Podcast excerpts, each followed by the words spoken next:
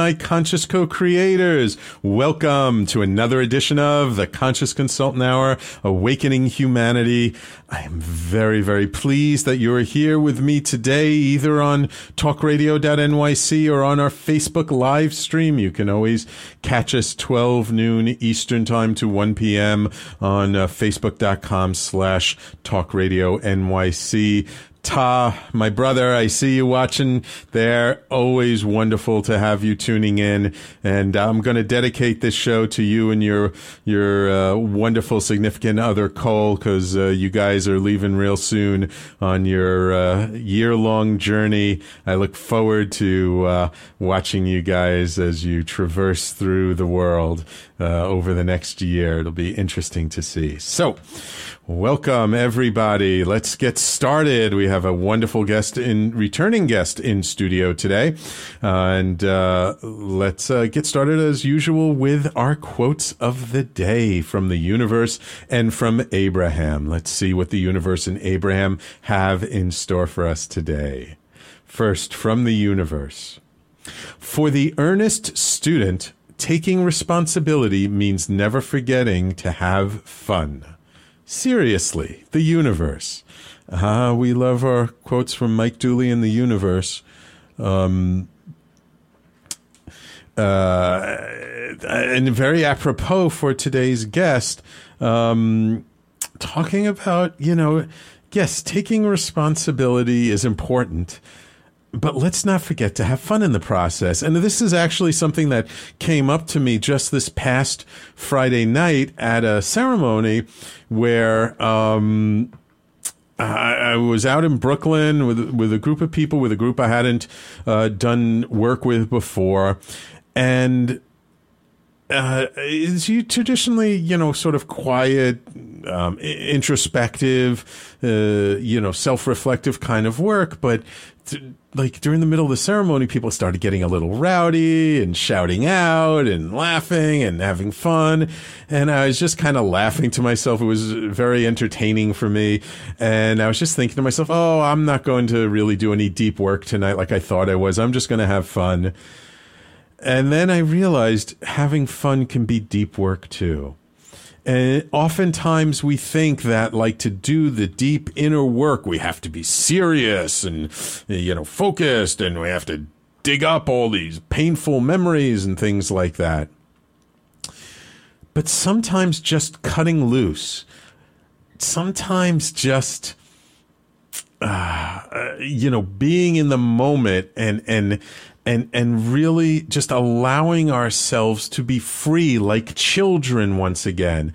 Allowing ourselves to play is sometimes the most important thing we can do you know, I've heard it uh, said that researchers look and like that's how our brain creates new connections by playing. And that's why it's so important for children to play. Children learn while playing. And I think that's something we tend to forget when, as we become adults, that like we forget that playing, like having fun is learning. So yes, uh, if we're going to be an earnest student, you know, having fun is so important. Does this mean that we don't work hard? Does this mean that we don't show up and be as present as we can? No, of course not. Absolutely, we, we show up and be present.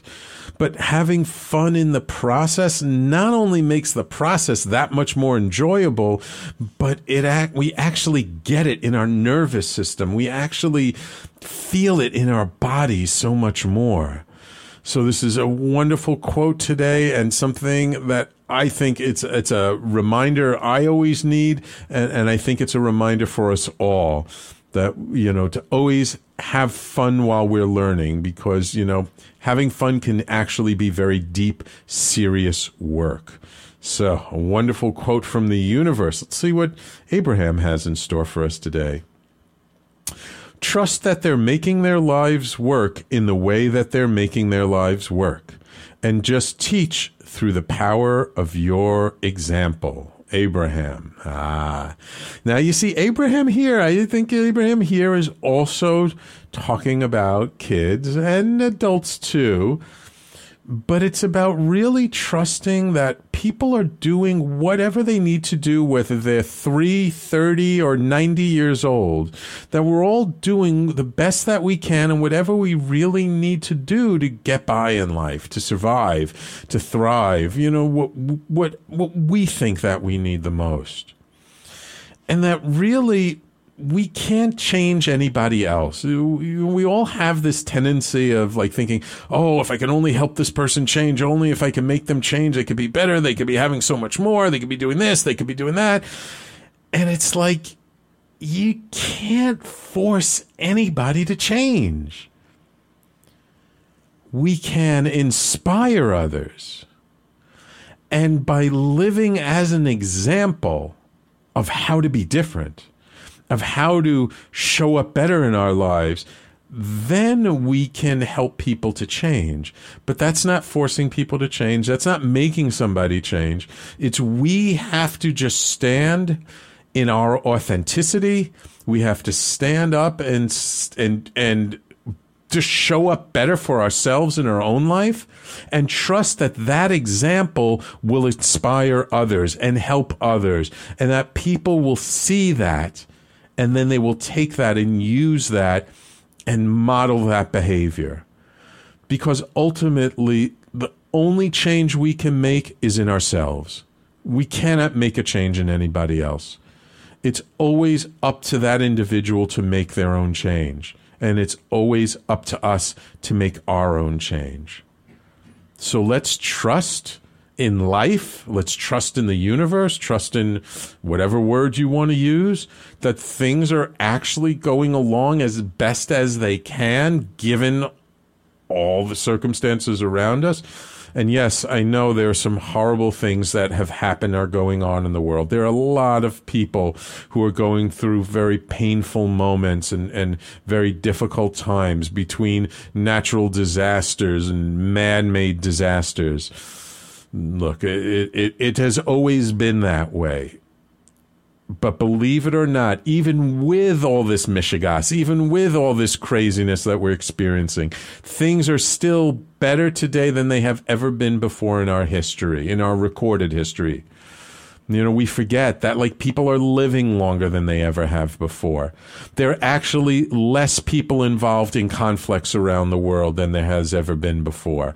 That, you know, things are, are, are, you know the standard of living is higher than it's ev- ever been before. Less people are in poverty than have ever been before. Does this mean that there are not people in poverty? No not at all. This we still got a ways to go it's just, you know, when we look at our yardstick and how we measure things, we have a tendency to use a very short stick because we're only comparing today to yesterday. But if we compare today to 500 years ago, you know, how much cleaner things are, how many more children are surviving childbirth, how many more women are surviving childbirth, you know, how, how, many more people are educated than any before, how much more access there is to information. I mean, especially now with the internet. I mean, God, if you just have a cell phone, you have literally a whole world of information at your fingertips. So things actually are better than they've been before. It's just we're much more aware of all of the craziness in the world than we've ever been before. Because before we used to be confined to like our little village and occasionally we'd get reports when somebody would write in from town and tell us about what happened, but we didn't really know what was going on on the other side of the world. Now we know in seconds what's going on in the other side of the world. So it, it's, it's just, uh, it just we have so much more access. So it, it feels like things are just horrible compared to the way before. They actually are not. If you look at the real numbers look at what's really going on things are amazing compared to before. Does not mean that there aren't difficult things to deal with. Does not mean that there's still not people suffering. Does not mean that there's still not a lot we can do to improve things. It's just about perspective and it's about taking a different perspective, understanding. Again, if we can trust that things are really going the best that they can, then the, the only work we need to do, not the only work, but the most important work we need to do is to be the best example we can be for those people in our lives. And if we can be a better example for just those handful of people, the couple of dozen people, whoever we happen to touch, how small or how large our reach is, if we can touch their lives a little bit and then they start to live their lives a little better and then they start touching other people, that's the way we change the world. That's the way things unfold. That's the way we grow and things become even more amazing. Wow. Two wonderful quotes. Oh, big shout out to Lee, Luke, Madhavi. Oh, thank you all for tuning in on the Facebook live stream. And again, for anyone listening through talkradio.nyc, if you want to see the video, just go to facebook.com slash talkradio.nyc. Wonderful to see you all. Thank you, Ta. I know, brother, I know you, you resonate with all this stuff. So, two wonderful quotes. I hope you enjoy them. And uh, we'll have two new quotes for you next week. And now, as I flip around the camera, oops, and uh, show you our guest for the day in studio. Yes, you do not have to look at me all hour long. Isn't that wonderful? It is my pleasure to welcome back to the show Ellen Gottlieb, who is the founder of Enlightened Parenting. Ellen uh, began to study mindful parenting more than 12 years ago when she wanted to shift her own pra- parenting practices. She realized that her two daughters, back then they were 8 and 10, were unhappy and anxious, and she knew that there had to be a better way. Ellen, being an attorney by trade and practiced law as a litigator um, and a mediator for more than 30 years, used this training to enhance her communication and negotiating skills. Mindful parenting is her passion passion and has resulted in the creation of her own thriving coaching practice, helping parents all over the New York area, right, Ellen? And the country and around the country. And she was personally trained uh, for more than a decade by Dr. Shefali. uh, Tsabary. Tsabary, thank you, who is a world renowned parenting expert and who's also endorsed by Oprah Winfrey. And so uh, we welcome you back to the Conscious Consultant Hour. Welcome, Ellen. Thank you. I'm so happy to be here and to be back with you and your wonderful audience. Oh, thank, thank you. Thank you for having me. Yes, I know uh, last time we had you here earlier in the year, we had a little bit of technical difficulties and the recording wasn't so good. So decided to have you back and thought, you know, this is a good time of year to have you back, right? It's the back to school season. Kids are going back to school and that brings up a whole bunch of issues, doesn't it? It does. But it's always a good time to be a conscious parent. Absolutely, absolutely. Um, ooh, a couple more people joined us. Welcome, Dana and Bravish on the Facebook live stream. Good to see you guys. Um, so, uh, as as I mentioned just in your introduction, uh, you know, you had you kind of got into this conscious parenting because of uh, your own needs with your own kids. That's correct. Uh, so, uh, you know, most parents, uh, th- their kids are a little anxious. They, they like just kind of react. What kind of, and, and we just got like a minute before we go to break, what kind of got you to say, like, there's got to be a better way? Like, like, you know, I, I can't just do what I've been doing for the last 10 years. It's a great question. I knew that there was something that I didn't know. So I didn't know what I didn't know, and I was right. going to find out.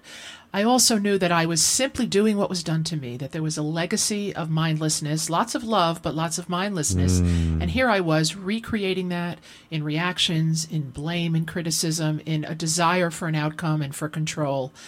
And I simply decided that there must be another parenting paradigm, and I sought it. And. I was mm. fortunate over the years to make some shifts how, how long did it take you to find sort of this idea of ca- conscious parenting? You know, it was an evolution like everything in life. Yeah. It's, it's truly an evolution. It took some time, and I was fortunate to meet this wonderful mentor and then to find some of the right books to read. And I've actually done hundreds and hundreds of hours of training wow. and now working with other parents, and I'm growing in it all the time.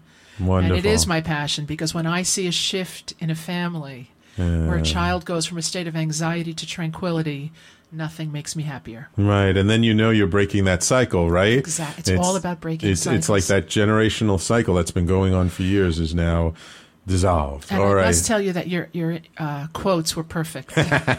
They're always so apropos for my guests. Okay, we're going to go out for our first commercial break, and when we come back, we're going to start talking about uh, what's the mindful, conscious way to deal with your children's anxiety going back to school and the things they have to deal with these days. And we're going to touch upon a whole bunch of topics today. So please stay tuned. You're listening to the Conscious Consultant Hour, Awakening Humanity, and we'll be right back after these messages.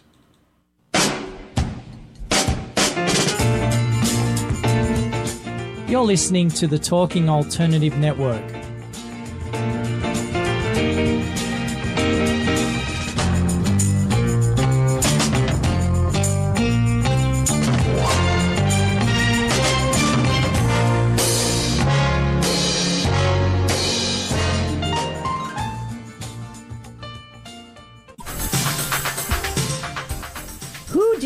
Want to connect with? Are you an entrepreneur or intrapreneur looking to build your following? Welcome to our show. Follow Me Friday with Joan. and Priya Tune in every Friday at noon Eastern. on talkradio.nyc. We're, your digital connectors. Woo woo!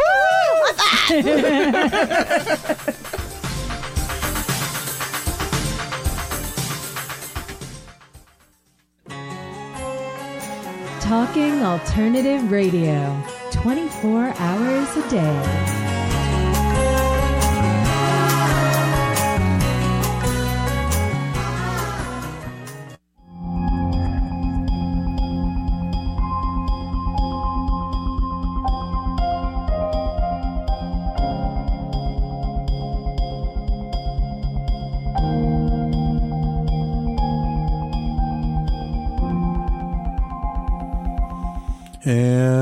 Welcome back to the Conscious Consultant Hour, Awakening Humanity. We're speaking this hour with Ellen Gottlieb, founder of Enlightened Parenting, all about how to be more conscious in how we show up for our kids, right? Right.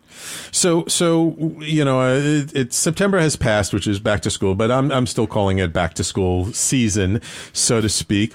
Um, what do you find uh, with the parents that you're dealing with? Like, what are the big issues when kids first go back to school? You know, I always like to say, even though it's the Jewish New Year's around this time, to me, September always feels like the new year, just because as a kid, it was like summer was the break, and then you know your new school year started in September. So to me, I always feel like the years go from September to August. Mm-hmm. I agree. so so the kids are back to school. What what kinds of issues are parents typically dealing with these days? There are a number of issues. I would say anxiety in the children is probably the greatest one, mm-hmm. and the anxiety in the parents as well. Ah. Uh, all about having. to And what are kids school. anxious about They're these anxious days? about the social aspect, the academic aspects. Ah. the younger ones are anxious about drop off. The older children are anxious about peer pressure, socialization, academic pressures. Uh, it, it can really span the gamut of anxieties. Hmm. And unfortunately, the parents are often modeling that anxiety. Instead of being the antidote, we tend to be the co creator. Right. And then the kids just look at the parents and the parents are being anxious. So then the kids are just like, well, mommy and daddy are anxious. I really should be anxious then. Exactly. Exactly. I see. So, so what's the antidote to that? The antidote to that is for the parent to look inward. It is always for the Mm. parent to clean up his or her own emotional landscape. Right. To really recognize that this is yours to own and it's yours to deconstruct. Right. So, so what are parents anxious about when the kids are going back to school? Well, parents tend to seek a lot of control. Ah. Control and fear, I think, are the two big um, issues that parents deal with. This need for it all to be perfect for their children during Right. the school day. They should be happy. They should do well. They should be musically inclined. They'd like A's. They'd like popularity, and Right. they should be artistic and all the rest. So we have a have to lot be of perfect children. we want we have a lot of wants. Yeah. we have our desires because they need to feed our egos. right. Right, so we get very caught up, and then we want them, of course, to be happy. Right. On top So of all of on that. top of all of it, they have to enjoy it all. right. And so I I really always feel it's about the parent raising him or herself first. Right. And that is the pathway to consciousness and to p- children who really know about fun and joy, as you talked about Yes. early on. Having fun in the process. Absolutely. So, what can a parent do to recognize that it's their own stuff? Because, you know, normally we're going through our day to day and like we're busy and we got to rush to work and get the kids to school and we're doing all this stuff. You know, we don't often like stop and self reflect and say, Oh my God, this is my anxiety. So, so what do you recommend to parents to get them to kind of like flip that switch and recognize that, you know, hey, there's something going on in, inside of them. It's not just their kids. Well, you've got it. You're talking about waking up. And Right. the best way to wake up, and it only takes a moment, Mm-hmm. is to stop and take a pause. Literally take a breath. And notice what energy are you, the parent, bringing to this child, whether it's getting ready for school and worrying about missing buses and missing a meeting at work, whether it's, you know, homework prepara- preparation at night. It's all about the parent recognizing what energy am I bringing? Am I comfortable? Am I joyful? Am I letting go of my expectations? Or am I approaching this with my needs being met, with this schedule being met, with that child must make the bus? So it's the first thing is the look inward. Right. Yeah, absolutely. And, uh, you know, it's so funny how lots of times the parents like put their unfulfilled desires and expectations onto their kids. So, you know, maybe they didn't achieve something in their life, so they want their kids to be even better. So you have to do better. You have to get into a better college than I did. So you have to work harder than I did. And so they dump all these expectations on their kids. And the kid is like, I just want to go play frisbee. What's going on here? So then what happens to the child, and I see it a lot, and it's very sad, is that the child loses touch with his or her authentic self. what is the ah. child like? You know, I have one child becoming a rabbi and one who loves who loves American Sign Language and writing, you know, and Right. neither of these were my were my particular abilities or Right. greatest interests. So you need to stop and allow your children to experience their authentic selves by not interfering. And Right. we always interfere and we over interfere. And that's where we I, I really believe where we get so stuck. Right, right. And then again, that just pe- perpetuates that, that generational cycle because we were interfered with by our parents when we were kids. So, So, we've lost touch with Right. we what we want and who we are and what we want to do. What I call the authentic self. And people often say, "What does it mean to be authentic?" right, And my definition of authenticity is to strip away all those conditioned patterns, anxiety, fear, anger, control, when we deconstruct them and we figure them out for ourselves and eventually let them go. That's who we are in the essence. Right, And our kids right. start off there. But we pile this on and they lose that mm. touch, that that touch with themselves. Right, right. Yeah, so it's just learning that, you know, they're their own individuals, right? They're their own people. And it's like in the quote before, it's about sort of trusting them, right? It's trusting them to know what their interests, what their joys are, what their, uh, you know, desires, hopes, and dreams are, and, and not put our own unfulfilled dreams on them. Correct. So it's a deep letting go. And it is not easy to let go in this way because we do have such an egoic attachment. So I sometimes tell parents when you're encountering your child, pretend it's your neighbor's child. it's so much easier because we're not right attached. then you're not emotionally attached absolutely So encounter your child the way you would your neighbor in terms of telling your neighbor how to behave when your child comes home with a C. yeah And you'll have a lot e- a, much easier time. Uh, my friend toss on the facebook live stream says yeah this is where it all begins It is where it all begins. Right, And it's the middle and it's the end. It's everything. yes yes so um uh, uh so especially now i've seen that like kids the the the social aspect of going back to school uh, can be particularly trying for ch- kids and and like you know they're trying to fit in yet it seems like th- there's still a lot of bullying going on there's still a lot of um sort of personal attacks that go on if you're a little bit different. How can a, a parent sort of more consciously help their kid? Like, let's say your kid is a little different. Maybe they're a, a little bit of a nebbish, a little bit of a nerd, or you know they're not as coordinated, so they're not as good at sports, or you know they just you know feel a little awkward around other kids. How can a parent support their kid? To to em- embrace who they are, but still deal with these other kids who are going to give them a hard time. Okay, so there's a lot of there's a lot to that question. There's first of all the concern about the labeling and comparing your child to mm. another child or yes. to the other children, because if your child isn't as social, that is okay, and they must Right. be taught that if there aren't a lot of friends, there aren't a lot of friends, mm. and there's family, and that's okay. So Right. the first thing to always do, in my opinion, is to listen deeply and ah. watch your emotional charge. I don't think anything can charge us as much as a child not fitting in socially and not having ah. friends, especially in the middle school years. We Right. get deeply, deeply triggered Yeah. because we so want to conform and be accepted and want our children to be even popular, no less, Right. you know, un- unpopular. So the first thing is to check in with yourself and see how deeply it's triggering you as the parent. Honor Right. that, sit Uh-huh. with it, but don't put it on the child, and then listen deeply to the child's experiences at school. Now, I don't believe in a lot of interaction with the school, but there are certainly times when the parent needs to advocate. But that adv- advocate advocacy has to be done very carefully, and it has to be done when you're sure there's a safety or a danger issue or a true emotional problem that needs to be addressed. right. You know, that's causing an emotional problem, I should say. But Right. that has to be. You you need to attune to the child. Right. And so there's a balance between sort of standing up for your kid when they're in a position where they, they literally can't stand up for themselves or they need the support of uh, an adult to stand up for them versus giving your child the support they need to stand up for themselves when it's a situation where they just need to stand up for themselves a little bit more. That's ac- absolutely correct because there can't be a victim without a perpetrator. Right. Nor can there be a perpetrator without a victim. So even in these terrible bullying situations, we are all co-creating them, whether it's between siblings or at school on the schoolyard. Right. The victim is seeing him or herself as the victim. Right. So if we can change that mindset, Right. if we can make that quote victim, and I don't believe in that label, but I'm using Right. it here to identify the person who's being picked on. Right. If that person can learn resilience and can learn that he or she is good enough and that what these kids do truly doesn't matter.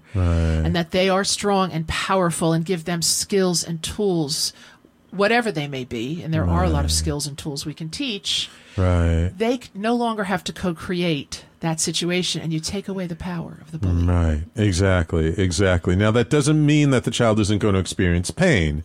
Doesn't mean that they're not going to experience discomfort. It just means that how they respond to it, you're, you're kind of teaching them like how to respond to it from a more conscious point of view so that they don't suffer from it. So we teach empowerment but let me just say that we never expect our children not to suffer and feel pain. In fact, we should welcome that pain. And I know it's hard for mm. parents to hear, but if we don't start teaching emotional tolerance of every emotion, not just the happy ones. You know, when parents say, I just want my child to be happy, I find that very disturbing. Let's teach mm, our children that you're in pain, you're in pain. It's like a Yes. wave. It's in the ocean. It's temporary. It will come and it will go. Learn to tolerate it and find out how well they will be able to cope in the world. Right, right. Oh, that's so beautiful, you know, because I, I hear it all the time. I just want my child to be happy. And it's like, yeah, what about all the other 9,900 Right. emotions that we have? And I've never heard anyone say it quite that way. That's quite beautiful. Thank you. It's, let's, let's, let's teach the kids to embrace all of their emotions, not just the happy ones. And in fact, where is the growth? Where is the learning? Right. It's in the muck. Right. It's not in the joy. It's not when they're off giggling. It's when Right. they're deeply sad.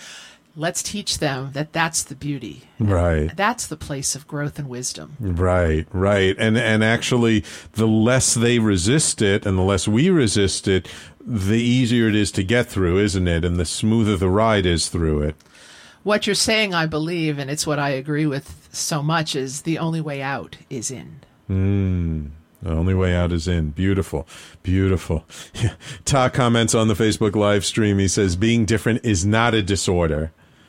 Being different is beautiful. We're all different, but the ones who are more different are the ones we need to honor more and they have so much to offer in the world. Yes, absolutely, absolutely. Okay, beautiful. Wow.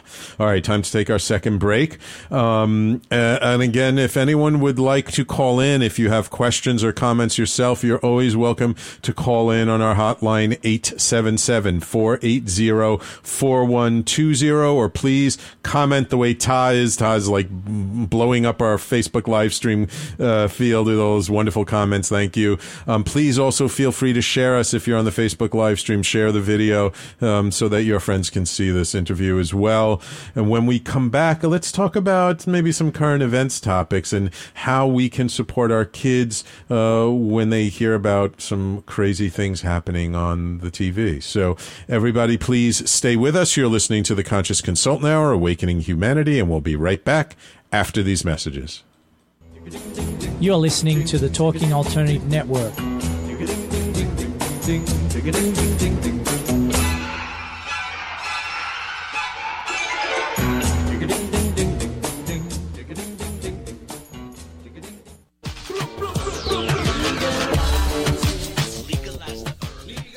you have an interest in marijuana, you want to know about marijuana, law, policy, and culture, then feel free to join me, Joseph A. Bondy, every Friday at 11 o'clock in the morning on my show In the Know 420 on TalkingAlternative.com.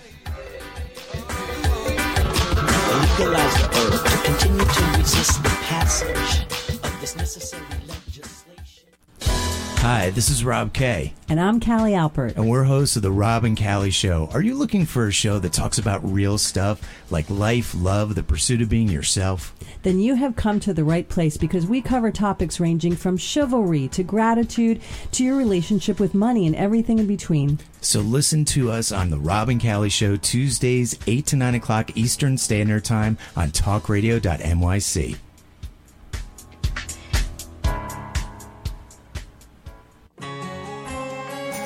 Talking Alternative Radio. 24 hours a day.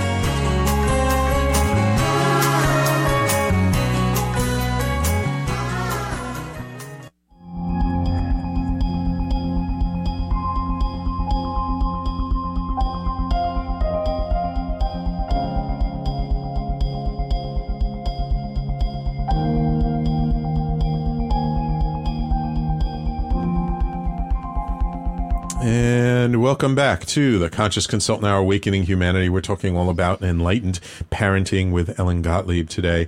And we have a wonderful question from Bravish on the Facebook live stream. Bravish asks, What's the balance between structure and freeform? Outcome driven? Process? Quote, how to get that assignment done? one would love to just let them be. So I think he's kind of asking, like, what's the balance between, like, you know, sitting on top of your kids and getting them to get the homework assignment done or just letting them play? The first thing to do is to attune to the child. Understand that some children need more free time after school to run. Some people, some kids need to sit in front of a video game. But obviously, they can't sit and do video games all night and not do homework because, as much as we look to foster deep connection, there also have to be some boundaries. Right. I believe only in essential boundaries, not a ton of rules. Okay. Uh, but- what do you consider an essential boundary? Essential boundary from safety to education to Okay. responsibility, empathy, Health, I'm assume. nutrition and health are essential boundaries. Okay. And sometimes we can make little moves within those boundaries. For example, with nutrition and Halloween, we've talked about, we're Yeah. going to let some more candy in the house. Yes, yes, yes. And that's okay. Right, right. So we want to have some fun too. So homework is a big issue. It's a trigger. So the parents always need to first look at their triggers. right. I never believe in being outcome driven. I'm always process driven. I don't care about the grade. Ah, Okay. I also believe if you're having a great deal of difficulty with the homework, allow the consequence to be that which the school imposes. Aha. Rather than being on their backs, get on their sides. Mhm. Create the conditions in your home where homework is to be done and can be done in a quiet, clean place. Mm-hmm. So there should be a space, there should be time when the TV is off and the phones are turned off, and there should be a routine with homework time because it is an essential boundary. Right. Then if there are problems with it, we work on it. Bring as your children get older, bring them into the negotiating process on how to get it done. and then ultimately let the world determine by the grade or the reprimand at school what's going to be. So get off their back and on their side. I right so say. so let them know that there are consequences to their actions and that you know it, it's up to them to make the right choices and if they make certain choices there are going to be some not so good consequences and if they make other choices there are going to be some good consequences exactly. do, do you believe in the um uh, like rewarding, uh, you know, them doing stuff like, well, if you if you do your homework on time without me having to give you a hard time, you'll get extra something this weekend or stuff Well, I'm, like I'm that. not big on rewards. I am certainly don't like the money for grades at all. It's Oh, not a paradigm with which I agree. Uh, but it's certainly fine to say if certain things get done, as a family, we'll be able to do something this weekend. In other words, Ah. but bring the kids in. What do they want to do this weekend? What Ah. bring them into? You know, they may not want to go apple picking, or they might, or their time with friends. So. The thing we tend to do is take away control, and I think we need to cede control and give it to them and let them feel autonomous. Right. So give them some power back. Absolutely. And say, you know, what do you want within reason? And then, okay, well, if that's what you want, like this is what needs to happen in order for that to happen. Right. Correct. Cool, cool. All right, very good. Hope you like that, Bravish. I see we're getting lots of hearts on the Facebook live stream on this one. Um, all right, I want to. I do want to talk about like the holiday season and what's coming up, but before we get there, um, uh, I, I do want to just touch upon sort of current events and what's been going on because I think that affects the kids too, and and in particular, I'm talking about you know the shooting that happened in Vegas this week, um, where I mean I think we still don't know why this guy did it, and uh, you know the kids uh, they're probably the first ones to hear about it through social media.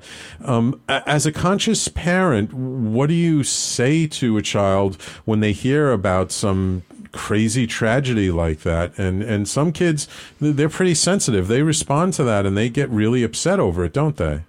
They do sometimes. Now, now, random events have always happened and Yes. will always happen. Absolutely. There is a. Tr- you and I spoke about the collective unconscious yes. unconsciousness in this world. Yes. The first thing I remind parents in moments like this is to stop and take that pause and watch your own anxiety. Right. I have a parent who said they're panicked to send their children off to school. Ah. and you know what? Those children are feeling every bit of it. And despite the mother telling me, of course I don't tell them, you need not tell them. That child knows. They're going to feel it. So the first thing to do is put a, a, a really put a lid on your own anxiety if you're feeling it. Okay. And sit and allow the child to experience whatever it is that he or she may be experiencing. And simply allow it. You're feeling afraid, I understand. Right. I get that you're feeling afraid. It is scary. It does seem random. It was random. Yes. It could happen anywhere. And then remind your child that while these things make the news, and Yeah. they certainly do, um, remind your child that it's still one in a hundred million or so. And I'm I'm really making up the Yeah, quote, but it's still a very very infinitesimal possibility that you will find yourself in that type of situation, Right. and that the power we have is to go on with our lives, to feel safe, to feel free, and to find joy. Yes.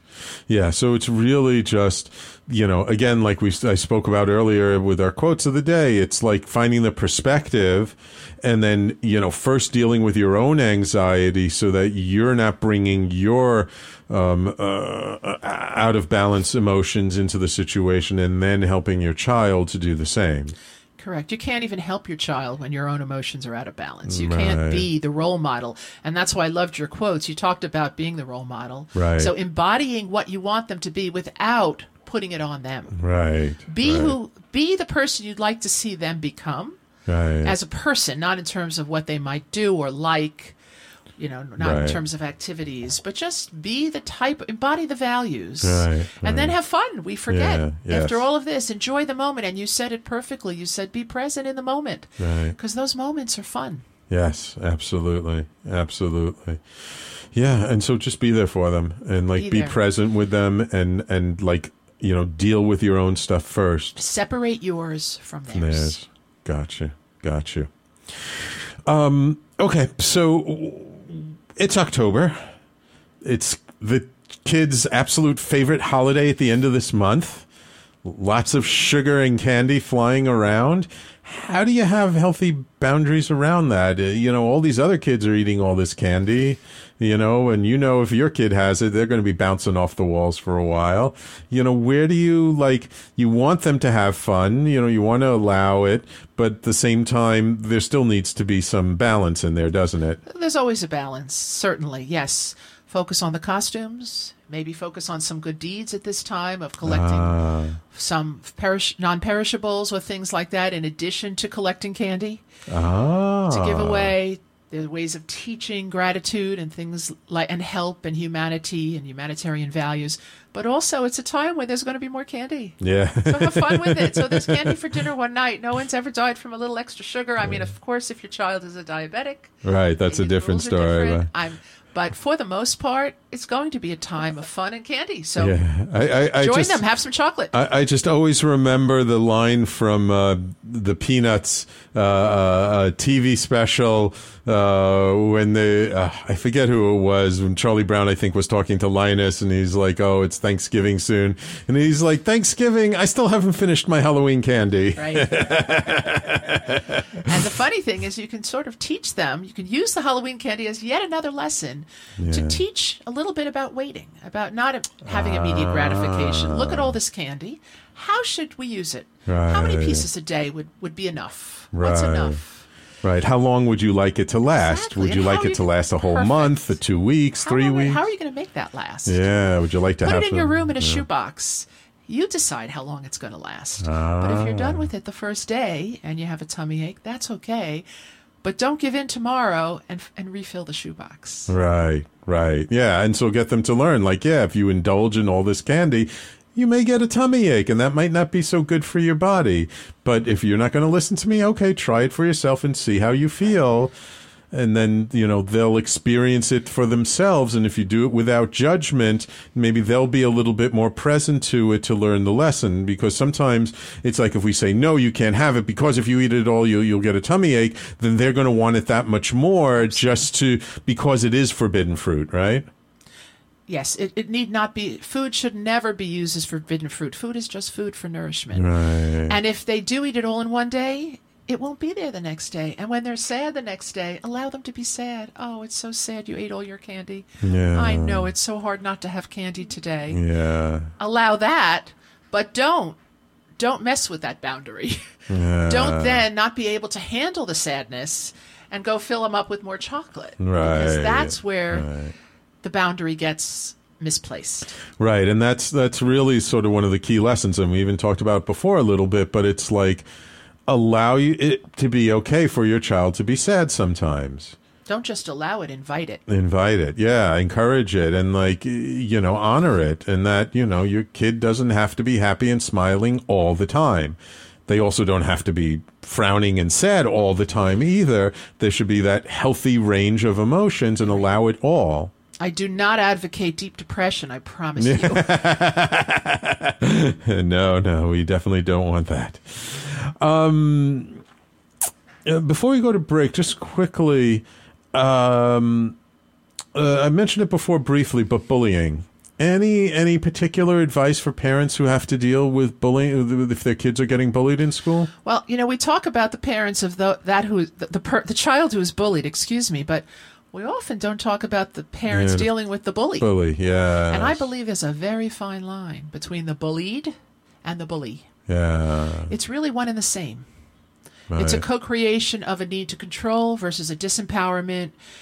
And I think we need to deal with both sides of that equation. Right. And the parents who feel their kids are bullies sometimes are proud that theirs are the strong ones, but maybe there are unmet emotional needs there that also need to be addressed. Yeah, like maybe the parent was bullied as a kid, so they want their son to be strong, or and and or, or daughter to be strong and bully someone else, so that they're not the quote unquote victim. Correct. Yeah. Okay. Beautiful, beautiful. Welcome, uh, Gregory and Amy, to the Facebook live stream. Again, you know, f- please feel free to type your comments, questions into the, the comment section of the Facebook live stream and share the video. When we come back, uh, we'll kind of tie things up. Believe it or not, this is our last break of the hour, and uh, we'll talk about maybe. Uh, enlightened parents having to deal with unenlightened parents and see where that takes us. So, everybody, please stay tuned. You're listening to the Conscious Consultant Hour, Awakening Humanity, and we'll be back right after these messages. You're listening to the Talking Alternative Network.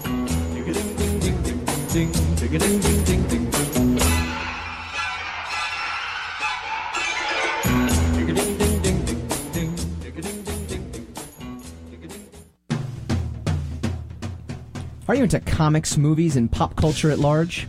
What about music and TV? Then you're in for a treat. This is Michael Dolce, your host on TalkingAlternative.com. I've been professionally writing comic books, screenplays, and music articles for almost 15 years. Catch my show, Secrets of the Sire, at its new primetime slot, Wednesdays, 8 p.m. Eastern Time, and get the inside scoop on the pop culture universe you love to talk about. For more info, go to secretsofthesire.com.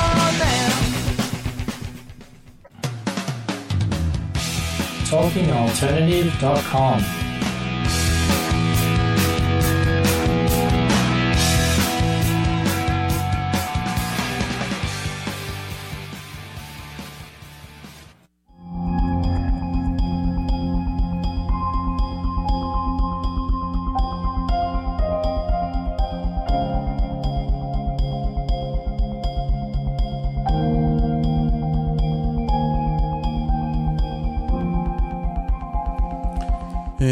welcome back to the Conscious Consultant Hour, Awakening Humanity. We've been speaking this hour with Ellen Gottlieb, founder of Enlightened Parenting, all about how to be an enlightened parent. So, Ellen, you know, we've been talking a lot about the kids and how to really show up and be present better for our kids. Um, what about when we have to deal because nobody lives in a vacuum you know our kids interact with other kids how do we as enlightened parents deal with the unenlightened parent whose kid is maybe causing a little bit of anxiety to our kid how do we deal with the other parent it's really not our job as parents to try to teach other parents. I really believe that going to the the child's parents and trying to make your case is not the best route. It's always, in my opinion, the most effective to deal with your own child. Ask your child how it hmm. felt when they saw that parent deal with you or with their own child in such an awful way. You know, Right. my my daughter came home once so upset that a neighbor had yelled at his own child and called her lazy and stupid and she was besides herself. So we simply had our discussion right about how does that feel to observe that and what does that mean to uh-huh. you and sometimes parents really don't know how to be the best parents even though they're trying. We oh i never put another parent down. Okay. But it's always the parents are always trying and doing what they think is best and right and they often just simply don't know. Mm-hmm. So as children grow they start to learn that we are just people that we are not perfect that we do not Right. know everything and that we are just trying to grow ourselves up and help them find their way so sometimes an unenlightened parent of another child is a wonderful tool for growth hmm. So I'm curious in that particular circumstance, after you said that to your daughter, how did anything come of that? Did, did she, you know, go to the other child and say something to her, or did she just sit with that that sad feeling? It's not her place to go to the other child, nor Okay. did she, nor did I. Okay. We simply watched and we observed. Okay. And we learned from it. Okay. And my hope was that maybe that child in my home would learn that there's a different way that we interact and that we speak, that we don't judge, we don't blame, we don't criticize, we surely don't label. right. So there, it's just all they're all tools for growth. Now there's one m- more difficult situation which I've dealt with frequently, which is one very conscious parent in a home, and the other parent, the co-parent, being quite unconscious. Ah. Much more complicated. Yeah, and actually, we got a comment on the Facebook live stream related to that. Ta asks, "So, what designated an enlightened parent?" I've spoken to many a person who swears that they are enlightened, and I see them guiding their children into not very cool places. Well, it's a self-designation. There's no certification. Right. Uh, it is ironic to me that we need licenses to do many things in the world, and we don't need one to do this most important sacred task of parenting. yes. Uh, But we don't. And Yeah. so people designate how conscious and well they believe they're doing Right. in their parenting tasks, and that's for no one else to judge. Right. So, but it is difficult when, let's say, the dad doesn't believe in some of these paradigms and wants the kids punished, because I do not believe in discipline. Okay. Wants the ki- kids in timeouts, wants them all, to have all kinds of very negative, uh, you know, uh, outcome for a certain Right. behavior, and the other parent doesn't. And, and it's all about learning. So, What- so, so what do you advise the like? Let's assume like it's the one who doesn't is the one who's coming to you and they're asking for advice. What would you tell that parent who's dealing with their partner who's maybe not on, uh, you know, on the same path Right. as they are on when it comes to this stuff? well, the unconscious parent isn't going to want to talk to me. right. Yeah. So I'm always dealing with the conscious parent, and I tell her or him that one conscious parent is better than none. Mm-hmm. And sometimes, as kids age, we have to start talking to them realistically without ever blaming, without ever putting the other parent down. That sometimes people behave differently and in ways that we don't like. Mm-hmm. And even your own parent may do things that we don't agree with. Mm. And I everyone has to make their own choices and we start to learn that life isn't perfect even in our Right. own homes Right. and you know we have to explain to them it's not fair not to explain why the parents are in fact parenting so differently Right, right. Yeah, and like to to just let them understand that parents aren't perfect, right? Far You- from it right? And, thank and that- goodness. Thank- and and that you know, I mean, especially as little kids, we have a tendency to think our parents are gods, and we're not. We're human beings, and we do things right, and we do things wrong, and you know, things get mixed up sometimes, don't they? and we're all i believe we're all trying to do the best we can. Most most of us have a very Right. favorable positive motive. We just don't know you know Right. and that's what i tell parents when your child came home with a c grade that may have been that child's best in that moment for a myriad of reasons Right. so let's let it go let's look into why it happened Right. but let's also not not really attach to it. It just these grades just do not matter. And I know that's a huge paradigm shift and people don't want to hear it. Yes. The name of the college, the grades, none of it. It's the internal sense of self that's going to catapult your child or not. Right. I mean, you know, there's been study after study, like more self-made millionaires were like, you know, college dropouts or high school dropouts and never went to college. I know, and I personally know more people who are like doing things today that have absolutely nothing to do with what they studied in school. You know, they may have gotten a good college degree, they may have graduated summa cum laude, and they may be doing something completely different. So, you know, we have a tendency to think, right, that like, you know, we've got to go to college, we've got to get good grades, so we got to, you know, get out and then we'll have a great job, and like that's what we're going to do for the rest of our life. And it's not the case anymore. Life is much more fluid, isn't it? Much more. I tell my girls and you know, they're in that in their twenties that life is a great zigzag. and here I am deciding in my mid fifties what I want to do when I grow up. and so if I may share a quote with you that I yes, said earlier. Yes, please do. instead of asking your children what they want to be when they grow up, be the role model and ask yourself, what do you want to do when you show up? Yes. Oh, I love that. What do you want to do when you show up? Beautiful. Um, uh, so, uh, given the time of year, we're kind of like uh, creeping into uh, uh, Halloween and um, heading towards Thanksgiving. It's time of year that we traditionally talk about being grateful. Uh, how do we present Thanksgiving to our kids? Especially now, there's like all this talk about you know Christopher Columbus being such a bad guy, and the Pilgrims and the Native Americans. You know, how do we deal with with this whole topic of gratitude? Gra- gratitude to me is an essential boundary. It's something we want to teach our children.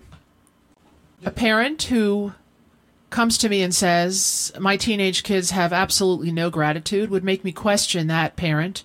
Have you given them everything without boundaries? Every time it was want was desired, did you run out and buy it? You know, every time there was sl- the slightest of need, particularly the need to conform, like the new jacket or the new boots, did you run out and buy those things? Because the Right. way to cultivate gratitude, counterintuitively, of course, as the best parenting is, is to not immediately jump to meet every desire. Right. No, n- n- th- you don't need to have instant gratification. Exactly. And we also can teach gratitude through service of our own, get our children involved in service of others right now, whether, you know, to help victims of all of these natural disasters. Right. Uh, but not just to send love and prayers, which I, I believe the energy is so important, but I think there absolutely. are also concrete things we can do and teach. And I think we also need to hold back on so much giving.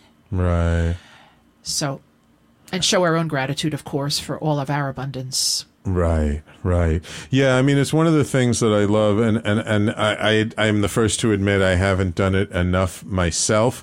Um, but um, when I just love hearing about when people say they like on Thanksgiving Day they'll go work in a soup kitchen, you know, and that uh, you know it, and being in service and helping those less um, who have less to to give them something that I think that's a great lesson to also teach our children, isn't it? It's an essential lesson. you know, and that to show them like, hey, we really do have a lot to be grateful for.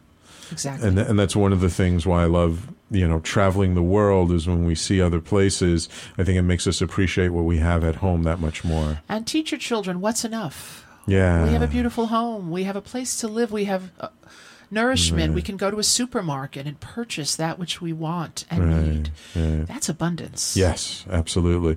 So, Ellen, unfortunately, it's the end of our show. It's gone by so fast. Thank you so much for coming in studio. If people want to get in touch with you or learn more about enlightened parenting, well, what can where can they go? What can I have do? a website through which I can be contacted, enlightenedparenting.co. That's dot .co for coach. Ah. Enlightenedparenting.co. I'd love to hear from anyone. Or Ellen at enlightenedparenting.co. And I thank you for this very special opportunity to speak with you. It was been my great pleasure. Yes, it's, it's been wonderful, and and I do hope that if you've missed any part of the show today, that you will um, catch it on the website. It will be the podcast will be posted later today. So um, thank you all who are listening through TalkRadio.nyc. Thank you everybody on the Facebook live stream. So much love and uh, uh, so much interaction. I really appreciate it. Just as a reminder, we do do this every week, 12 noon Eastern time on Thursdays to 1 p.m. You know, I try and get my guests in studio as much as I can. Uh, when I can, I get them on the phone, but I hope you will continue to join us. Uh, I forget who I have on for next week, but I'm sure it'll be amazing show. Have I ever let you guys down? So please continue to join us and absolutely stay tuned because coming up next, Oscar Nordstrom with his show Off the Beaten Path, talking about uh, all, as, as, our engineer Rob likes to say, his show is as eclectic as a menu in a Greek diner. So uh, I think you will enjoy him. He always has a, a different perspective on, on all kinds of things. Followed by Is It Plugged In with Adam Weinberg. Um, he's also in studio today and he's got a brand new show.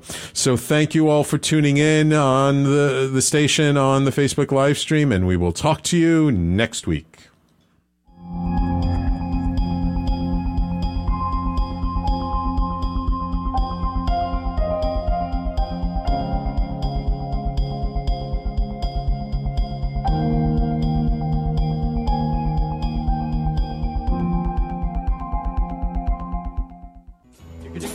You're listening to the Talking Alternative Network.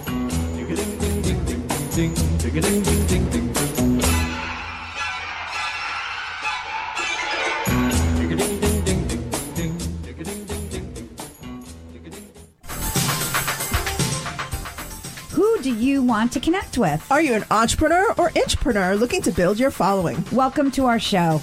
Follow Me Friday with Joan and Priya. Tune in every Friday at noon Eastern on talkradio.nyc. We're, your digital connectors. Woo woo! What's that?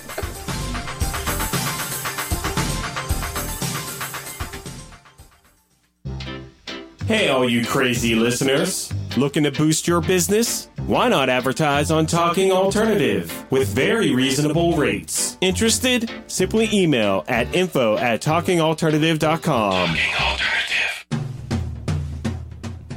Are you into comics, movies, and pop culture at large? What about music and TV? Then you're in for a treat. This is Michael Dolce, your host on TalkingAlternative.com. I've been professionally writing comic books, screenplays, and music articles for almost 15 years.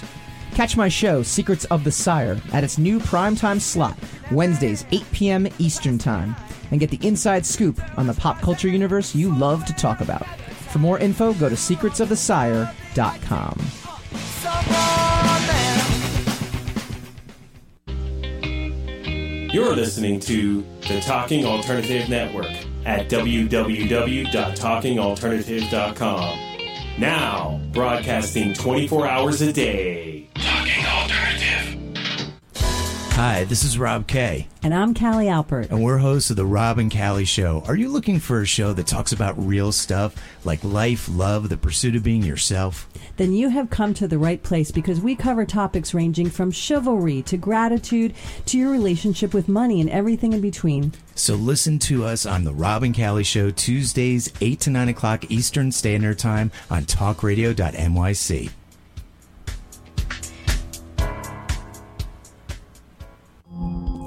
you a conscious co creator?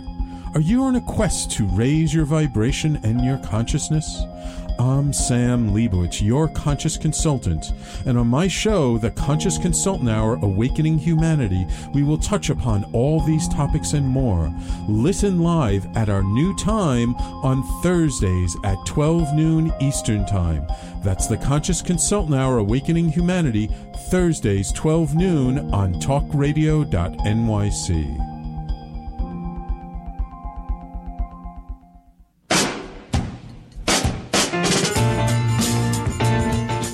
You're listening to the Talking Alternative Network.